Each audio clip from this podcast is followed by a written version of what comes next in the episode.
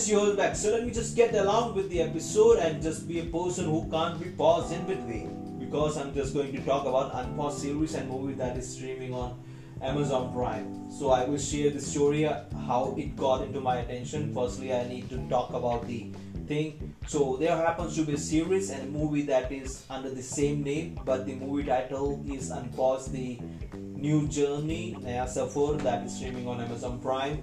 The concept of the movie, anthology film con- like anthological, it's consisting of five different directors, five different stories, but different actors.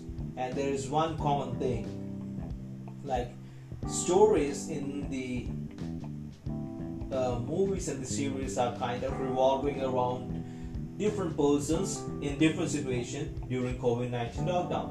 So the stories of the series and the movies might be just connecting with you because you have been the same person that has been portrayed in the screen of O T T platform. So you might be getting along with the Unpaused series and the movies well enough. And Unpaused series is divided into five parts with thirty minutes of play time each, and in movie you are getting one and a half hours of movie.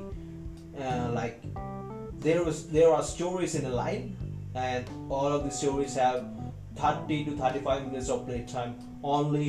So it's worth watching, and you might get connected with one of the stories for sure.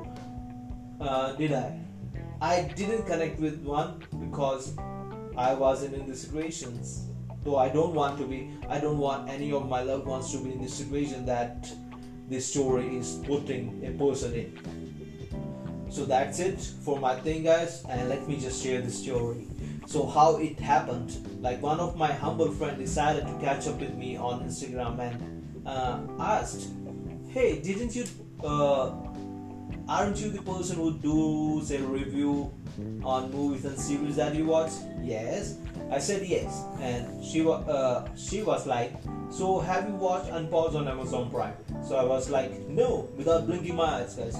Now you might be thinking, was I having a video call conversation with that person?